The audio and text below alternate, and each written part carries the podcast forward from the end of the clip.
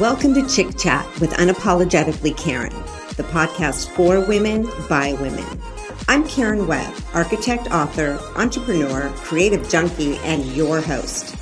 Chick Chat is your resource for building your big, bold, and beautiful feminine life. So join me for some eye opening and jaw dropping dialogue that has people talking.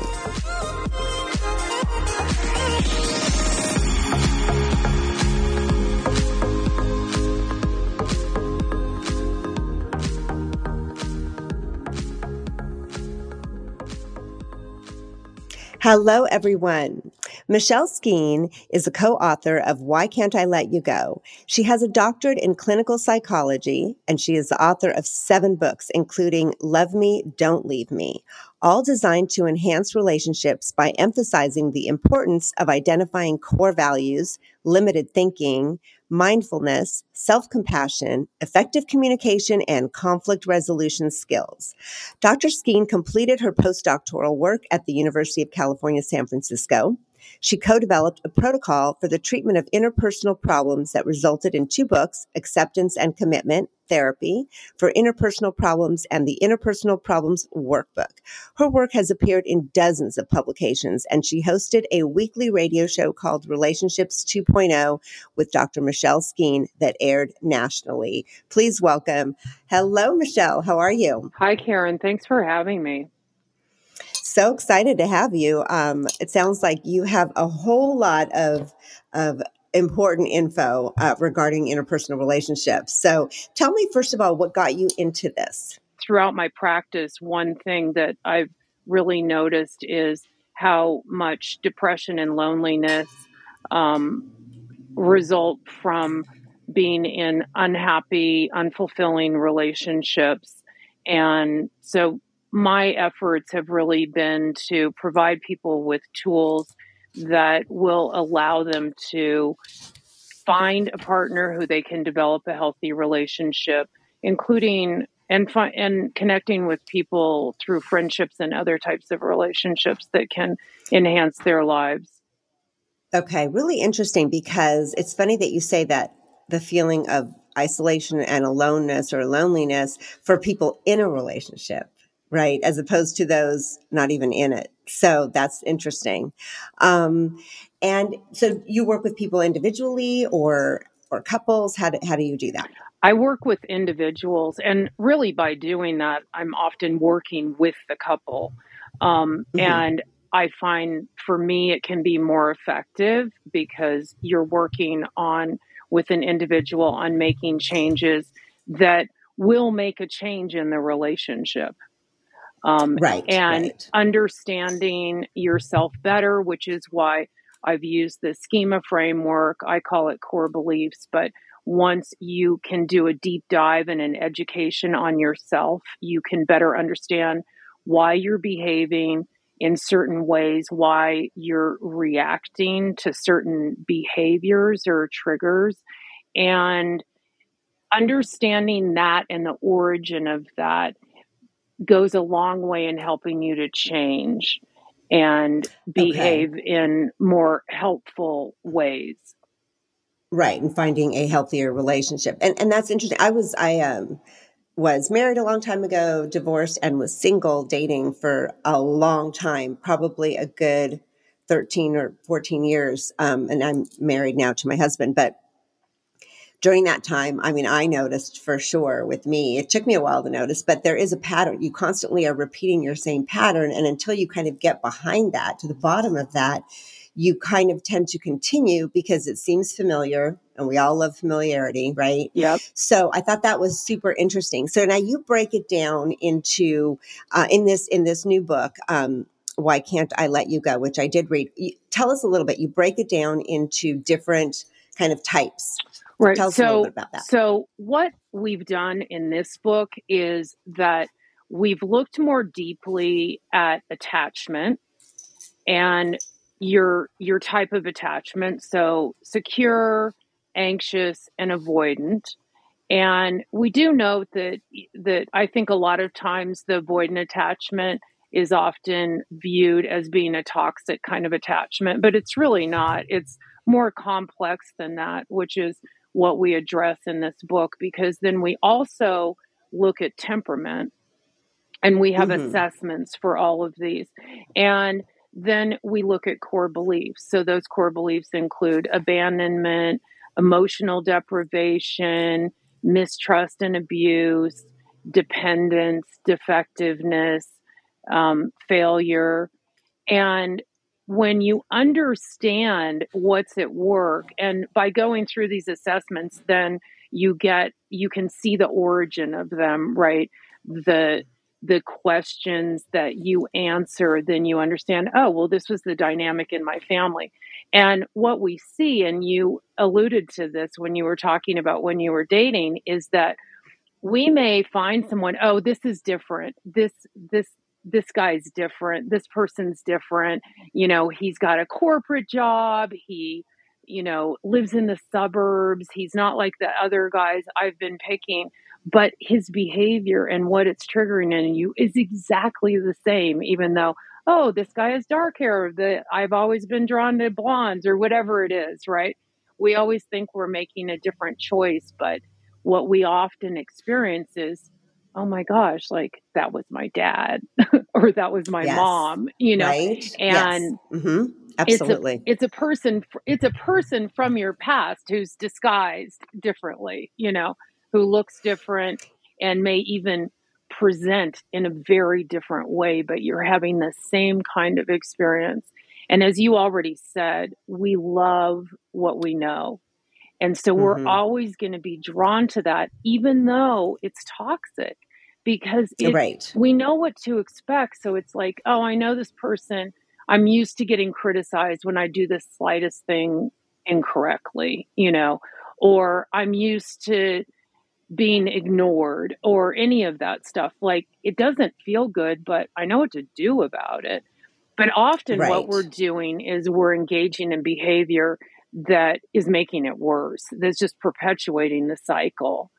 And so once you mm-hmm. can recognize, um, and the temperament piece is something that I went into more deeply in this book than I did in Love Me, Don't Leave Me. Like I touched on it in Love Me, Don't Leave Me, but I found that with my clients and through my work with my clients, it really made a huge difference in how people react when they're triggered, right? Are you, right, do you tend to right. be more, do you retreat or do you tend to be more aggressive? Um, are you, and we actually used this assessment that's pretty old, but I had never seen anything like it. And I loved it so much because it goes through like how you identify in terms of your activity level, your distractibility, your response to things, your attention span, your disposition. It was just very, um, I think, very useful because I think that we're more complex and nuanced than we want to think we are. But we kind of love that when we figure all that out.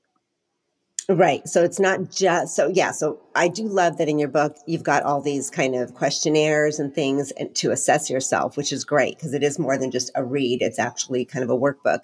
Um, but so it is more than just what that, what that trauma was in your past that you're kind of reliving by picking the same type of person, though they may not look like it, they really are. Mm-hmm. Um, so it's not just that, but also our individual temperament and sort of the combination of the two. Is that right? Yeah. And then, and the combination okay. of the three, because then we have the attachment too. Yes. And right, so right. It, it's kind of like this, you know, this triad, which, you know, which I think is, is allows us to understand ourselves more in our reactions to things and why we end up getting stuck. And that's really the goal of this book is really to unstick people from mm-hmm. their patterns and to understand it and get them to a healthier place. And there yeah. and there's a lot of discomfort in that. There's nothing easy about this. I'm sure you have your own right. experience with that, right? Yes. I mean, for me, I know I, I did a lot of therapy during that those years to figure out uh, my ex had cheated on me and I was so shocked and it felt like this big betrayal, the rug pulled out from under me. And then you just kind of try to pick up the pieces and then you start dating and then you don't even realize what that pattern is. So after a few years, several, many years of therapy, um, I was able to figure it out and then find someone that really is completely different.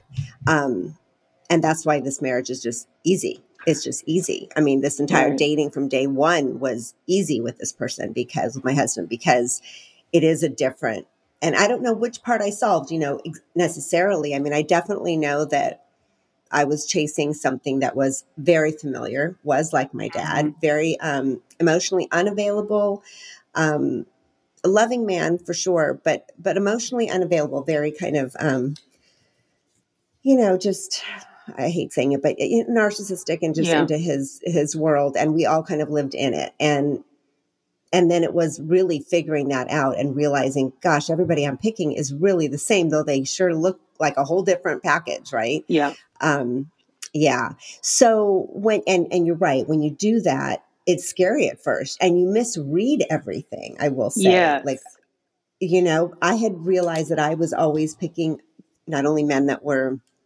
kind of emotionally unavailable, but where I was the one in control of, of the relationship. I was definitely had I was being divorced and being the only one kind of raising my kids at the time, I was taking on that masculine energy and mm. kind of when you do that, um, you don't leave as much room for theirs. And so it ends up that the relationship ends up being somewhat imbalanced. Um, and you end up looking at them as like the adolescent and it just it felt like that it felt like yeah. i was constantly the adult in the room and when I let that go and change that, I was kind of like, okay, my husband now is probably the first man I ever dated, right? Meaning they were all just not strong men. Right. But then I freaked out. But then I freaked out because the one, the first argument we ever had, I was like, holy crap, is he going to like punch me? Like, what does a strong, real man do when they get mad? Yeah. Right? Yeah.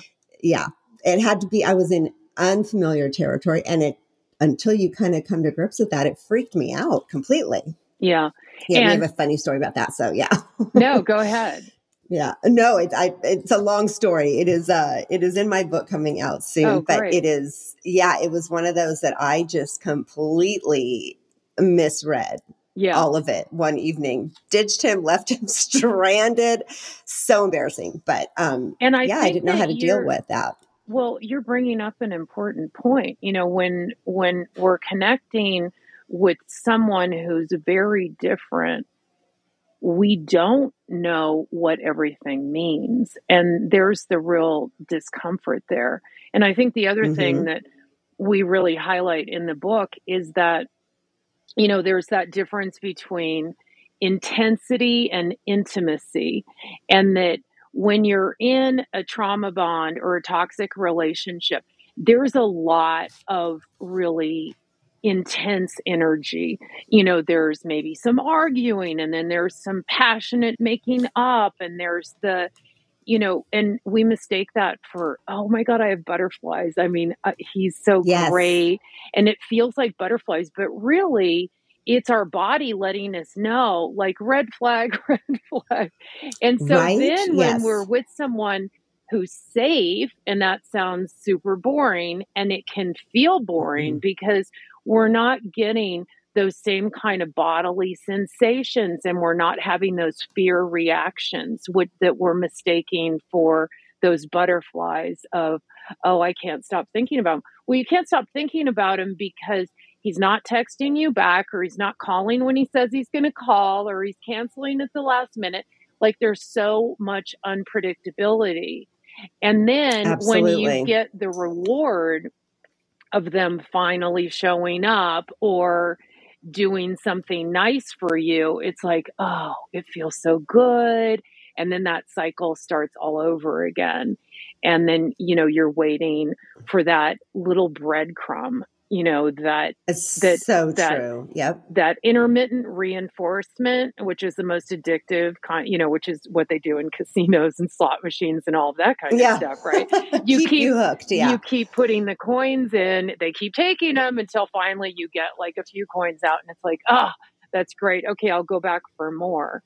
And that's and then even though you realize at some point this isn't making me feel good, it's so hard to let go because usually the guys who are doing this, and I'm seeing this more and more in my practice with my female clients, is that it's, I, I feel like there must be something on the dark web where they're telling guys how to play these games. It's just happening so much that know, there's some there's some something going on where they just these guys come in hot. This is part of a lot of what I'm seeing. They come in hot and, you know, want to get the girl. And then as soon as they get her, they're not interested anymore.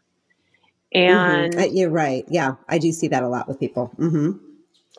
So yeah, and it is like they want that chase, but then once they've acquired that, they don't really, yeah, they don't really want to be there or take the time. They kind of just, yeah, they're distracted and moving on in a way. Mm-hmm. Yeah.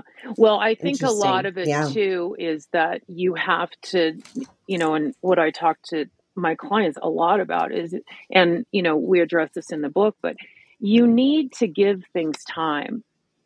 You know, that anyone can do a sprint and that's what you see, right? But we're we're looking for marathons you know, we're looking mm-hmm. for some long distance stuff. And so the guy who isn't texting five times a day is he's going to be able to last longer than the guy. You know, I always say this is unsustainable. This is, there's no way that you're going to be able to keep up this kind of communication it's going to fail at right. some point. You have lives. Yeah. Like, this is crazy. You're not going to be able to have two hour phone calls every night. That's crazy, right? Yeah, absolutely. No, I think you're right. And I think what you said before was interesting about, um, so the butterfly, it's interesting because when I think back to my many relationships during the time that I was pretty much single off and on with different uh, partners, but it was a lot of butterflies and you do you do mistake that. You mistake that for being that you're so excited and into this person when really it should have been like red flag after red flag and that boring and that you thought that you know safe can be boring and i think maybe the right combo is more i mean tell me what you think. Maybe the right combo is more safe if you want to call it boring or not but um, for me it's nice to have that safe protected space where but where the chemistry is where that's what brings the passion not the butterflies in right. your stomach. You know what i mean? Right. like it's a very safe but the chemistry needs to be off the charts to keep the passion. So i don't know. That's what i discovered.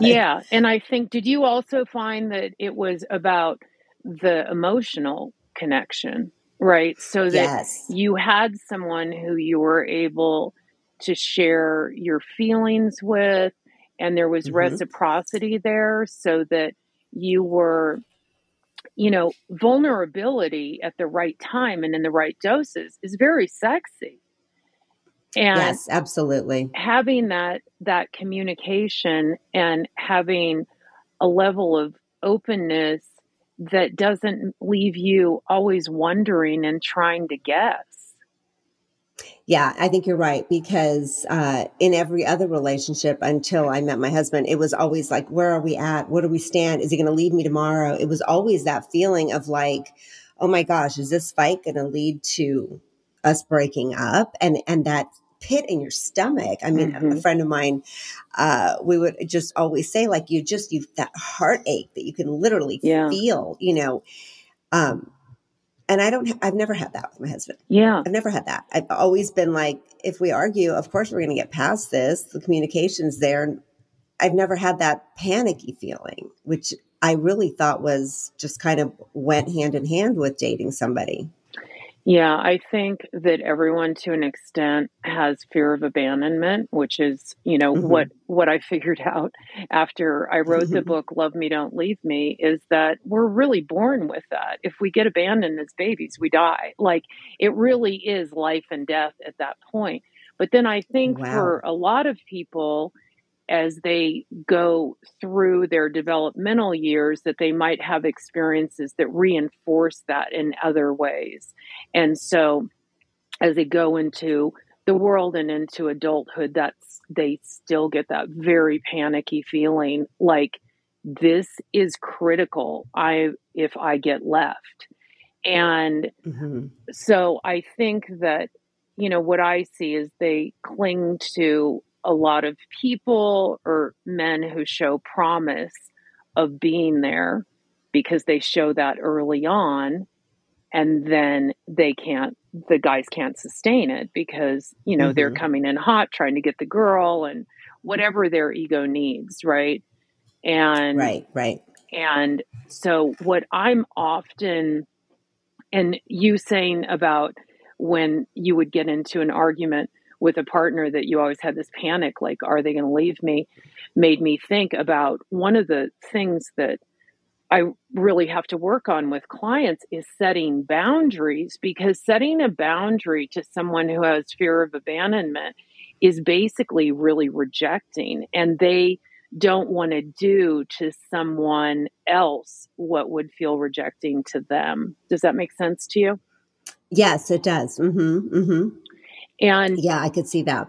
And the boundaries are kind of the most important thing. So it could be something like, um, even saying early on, like, I'm not a big texter, even if you are, because you don't want to get into these texting relationships, which is something that right. a lot of you know these younger people do they're honestly even older people it, it's all over the place now phone calls yeah, it has gotten there yeah phone calls don't happen as much it's a ton of texting and it's texting about stuff that you should be talking about over dinner. Like throw a text if it's something about logistics. But if you're talking about, oh, tell me about, you know, like your relationship with your brother, let's not text about that. like that's it. I agree. Yeah. No, you're right. Because immediately that level of intimacy, even if you're saying the same words that you would in person, you've just like killed half of the intimacy of it by sending it through a text. It just, it's not the same. Yeah yeah as seeing each other right there talking mm-hmm. seeing the mm-hmm. reactions yeah yeah so now what do you so give me an example for so i'm thinking I'm, I'm imagining myself as one of our listeners out there and give me an example they're probably going huh okay i'm imagining the ones that either are unhappy or the ones that have not found their partner or feel like a lot of them I, I have heard from them that say, you know, I just haven't met the right one yet. Mm-hmm. And then they kind of are on that pattern of just they don't realize the pattern that they are constantly on. You know, this yeah. this you know constant treadmill of here we go with one person and then we fall into the same pattern and then we're alone and then the same thing. How would they go about figuring what's the first thing that they assess? Well, I think the the first thing is um, I mean in no I guess in no particular order in the book, but the first thing that we look at is attachment. And there's a lot of reading on attachment, as you know. And I think most people have a sense about what their attachment style is. Um, but that's just important to just have. So, that. what are the different types? So, yeah, just to get, yeah, just broad, broadly mm-hmm. the three types secure, yeah. anxious, and avoidant and avoidant right. Okay. So this so give me so secure meaning that they are secure or they need they're they are they can rely on other people and other people can rely on them kind of in a nutshell. Like you're you're okay, you're great. comfortable with that. You're comfortable relying on people. You're comfortable having them rely on you. Um, anxious is you know, you need a lot of reassurance, and the slightest kind of pulling away um, sends, you know, panic. And I think that relates very connects very much with like the abandonment core belief too. Mm-hmm, mm-hmm. So, um, and I mean that can also be connected with the dependence um, core belief as well. That you feel like you were raised in such a way that you believe that you were incapable of kind of doing anything on your own. You always needed help. And so being alone um, to people who have an anxious attachment and a dependence core belief is going to be a very scary experience. And so, yeah. Mm-hmm. And so they might be a lot more prone to just be with anyone, even if it's, and they might end up with someone who is very dominating, right? If they feel like they need someone because they're incapable of taking care of themselves, you know, they can often end up in a really dominating relationship. And then there's the avoidant attachment, which I think, you know, a lot of women are seeing with guys, um, which is that they're as soon as there's discussion that involves expressing emotions yes. or anything like where are we? yes uh-huh. that oh yeah. they tend to pull away. Um, they often might pull away um, if there's any conflict or they feel like they're getting criticized. And i don't want to just put this on guys but you know as you said the majority of your listeners are women. The majority of my clients mm-hmm. are women. And I think that I love working with women because they can allow themselves to be vulnerable and they look for help and they look for advice and they try hard. And um, I I think that, you know, the male ego is just too wrapped up in, you know, them being right or societal norms, whatever it is. I mean, I love men, yeah, yeah. so I'm not I'm not trashing them, but I think that it's more difficult for women to find a good man than for a man to find a good woman. And all of the oh, most that's so true. All of the yeah, most recent studies are indicating that. Did you read that article about why so many women are single now and that it really no. is this glut. I think it might have been New York Times article, but there really is um, there's just a lot going on with guys and they're just not I know. not not showing yeah. up. What, what did it say is like some of the reasons? Yeah, I mean, I think that there are, you know, we have this shift where there are a lot of really great empowered women who are yeah. in careers, who have a lot going for them. And I think that I hate to think about relationships in terms of power, but I do think there's been a big mm-hmm. power mm-hmm. shift. And I think that, you know, in our society, there's been kind of a, um, you know, males have been kind of bashed in a way. And I agree with you. Yeah, I think we're seeing just a huge change. Um, it, you know, I talk about this a lot with our following and on this podcast, just about how we each have masculine and feminine energies, but it's in every person, whether you're male or female. But I do think society has kind of said, you know, they've just really bashed the, you know, they they call them, you know, the white entitled male, and yeah. and that they're oppressive, or um, I think it's it's made I find it unfortunate, but it's made this unfortunate change where men are they're just because of that and, and not wanting to take that on then because they want to be considered you know politically correct or whatever or morally in a you know certain light but they are taking on the more feminine energy. And what i recently read too is that like with the millennial group i don't know it's so much um, the the younger than that but the the millennial groups have the highest percentage of entrepreneurs are women. So yeah. that whole group, the women are the strong ones. And I don't know whether we coddled our men before as moms. I'm not sure what, you know, but I know society is definitely having an impact with it.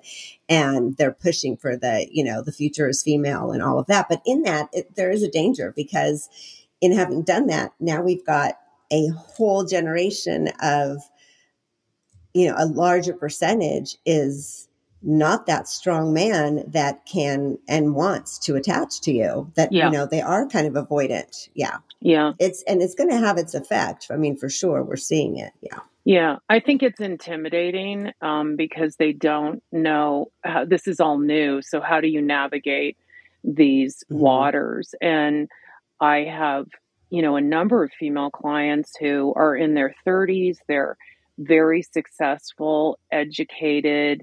I mean, they have it all going on, except that they can't find that partner. Exactly. And a lot yes. of times, the guys, when after they behave badly, w- might confess that they they're intimidated mm-hmm. you know mm-hmm. like you're yeah, more whether... successful in your career that i am than i am and i have to admit that makes me really jealous and insecure um yeah which is you know great that they shared but it doesn't change the fact that they're they're being abusive or demeaning because they're not feeling great about themselves. And that doesn't mean that women should accept that because you know that's where we want our guys to get help right?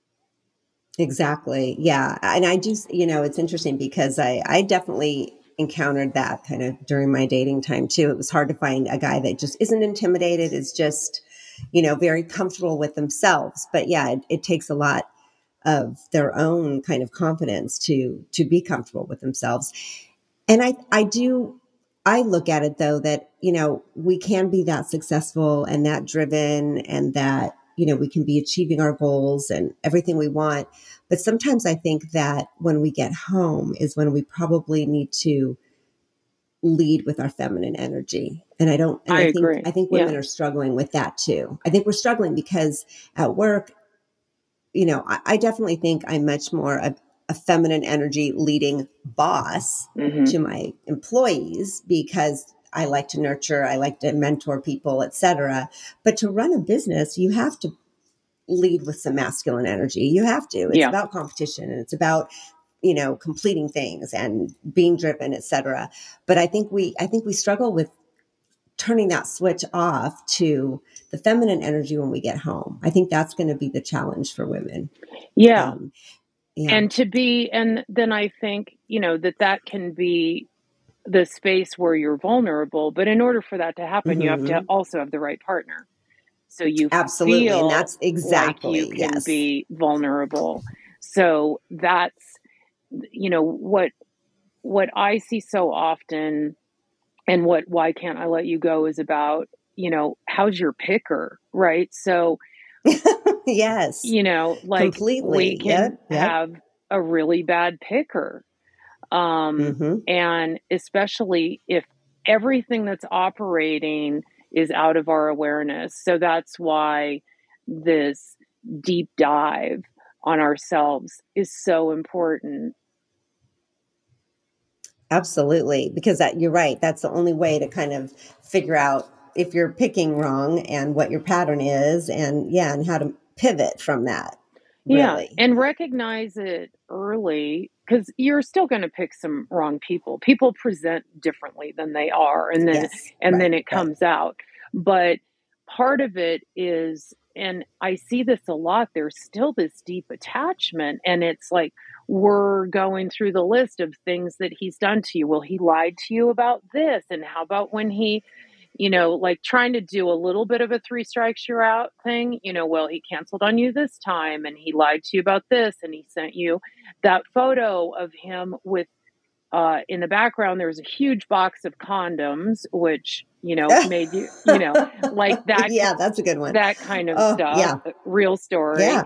And you have enough evidence now. Like you don't need, he's not getting back to you, he's not initiating getting mm-hmm. together. Let go. But so often they can't. You know, there's something yeah. and yeah. and that has a lot to do with their core beliefs too. Like if they're let's say they have a defectiveness core belief, well then they want to prove that they're good enough for this person to engage with them that you should want to be with me you know like they're overcompensating in ways that are playing out that might have been a dynamic that was going on with their mom and as you know from the book i have lots of stories in the book that mm-hmm. really mm-hmm. um, enliven what we're trying to communicate here so that you can really feel a sense of how the complexity of how right. the, the temperament, the attachment, and the core beliefs all work together. Right. And how it plays out in a relationship. Yeah. Yeah, absolutely.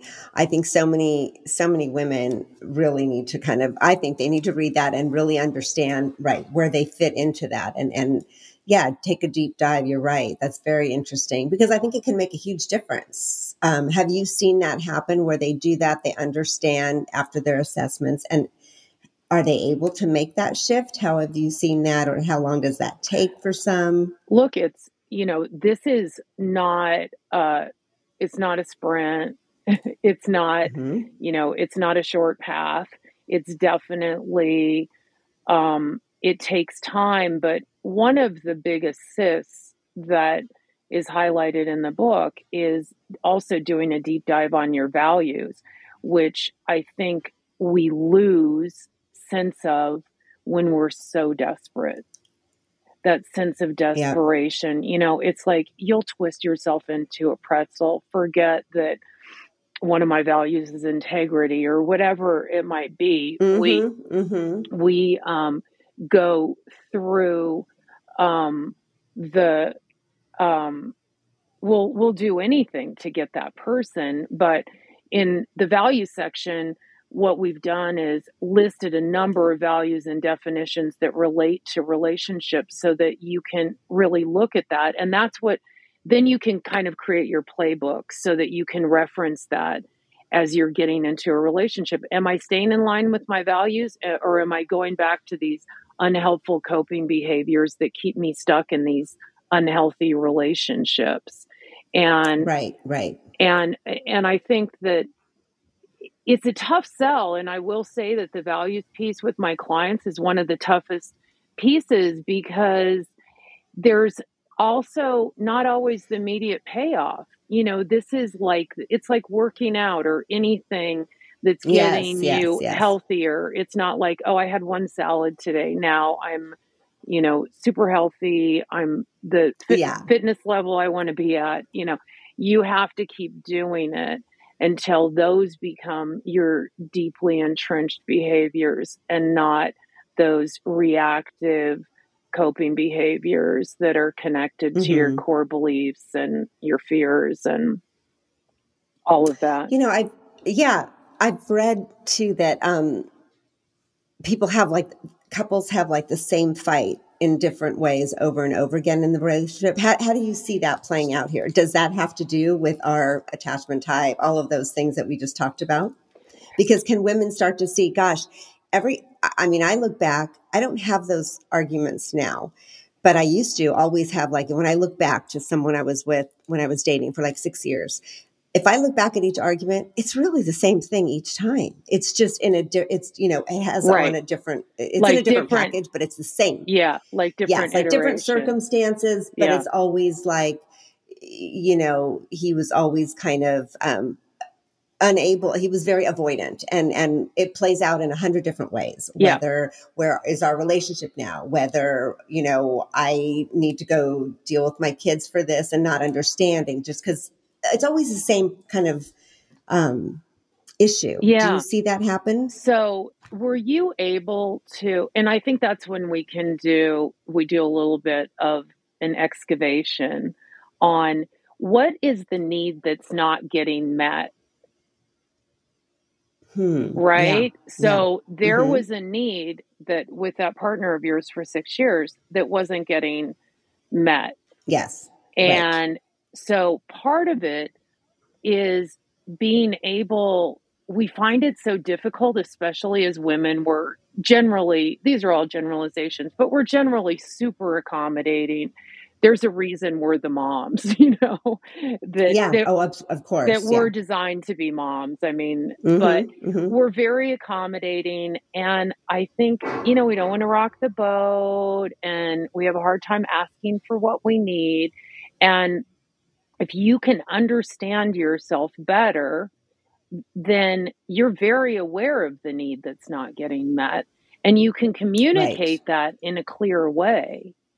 Um, but I think when you don't necessarily know what the need is, but you're operating from this, oh, I have this bad feeling, like mm-hmm. I, I'm upset. And then, you know, and you're not communicating clearly because either you're not in touch with it or you're afraid it's going to push the person away, then you are going to keep having the same yeah. disagreement and the same frustration and the same disappointment.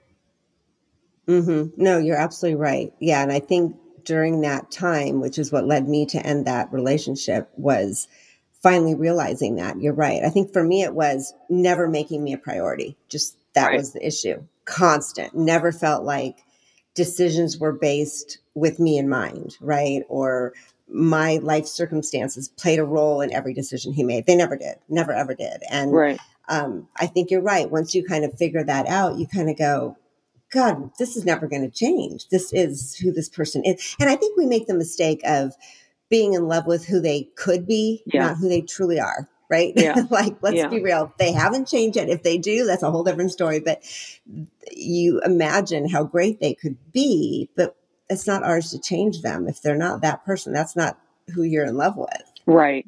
Yeah. What is that expression? Women marry um, hoping the guy will change, and men marry hoping she'll never change. That's so true. Yes. Oh, that's funny. Yeah, that's true. But I think that, interesting stuff. I think that to give us credit as women is that um, you know we we do like to we like to nurture we like to mm-hmm. support mm-hmm. we like to be the the good partner who's there for them and and we see potential that maybe they don't see so i don't think it's mm-hmm. i don't think mm-hmm. it's totally bad and i think that men are less emotionally equipped so it makes sense that we're going to go okay well we'll give you a little bit of credit yeah. like we can work on some communication yeah that's our feminine energy does yeah. that. We want to collaborate. We want to nurture, support. Yeah. Um, yeah. I, I, and I think we're willing to do the work for the most part. Like yes. we know that, and that's okay to work on the relationship. So I think we fall into that, which isn't a bad thing, but it,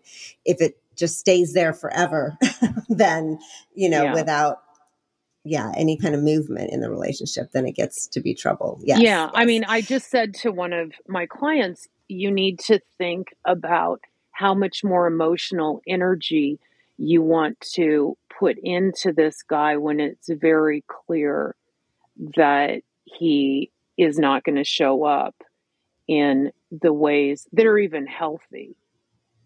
Mm-hmm, you know, mm-hmm. but certainly not what she needs. And that brings me to another point, which is that I think it's really important and like through these assessments in the book that you become aware of the needs that are reasonable and the needs that are unreasonable because they're packed with so much of your whether it's big trauma or mini trauma we all have it from our family of origin our developmental years that it's because of that. So emotional deprivation would be an example of that where we didn't get the love that we needed when we mm-hmm. were growing up. And so, with every relationship, we need so much, you know, like right. a reference to for any of your listeners who watch the Real Housewives, but Vicki. Oh yeah, Gum,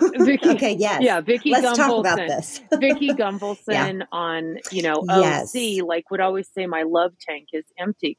Well, her love tank was empty and difficult for anyone to fill because that yes. was a family of origin thing. That was so part of her developmental years that she didn't get that. And you can't expect, it's unreasonable to expect that you're going to meet someone who's going to make up for all of that. Mm-hmm. So mm-hmm. it's like, okay, I didn't get that. That sucks. And that's why I feel like I need so much now. But what is this person doing that is, you know, that is trying to meet my needs, my reasonable mm-hmm, needs. Mm-hmm. So sometimes you have to dial right. it down and you have to sit with that discomfort, but you need to, you know, part of part of getting to that place is another piece in the book which is mindfulness you need to be present in the moment because you know so often we get triggered and we're not in the moment we're back in the past where we yeah. we got abandoned or we didn't get the love we needed or we were criticized or we were told that we were a failure. So you need to really stay in the moment and say, okay, you know what? I actually have a good guy. He's showing me love in so many ways. And it's not as his responsibility to make up for my past deprivation. And I think that's why, you know, Vicki, I mean, we see this. I think the housewives are yeah. great examples of great case studies for so much of this, right?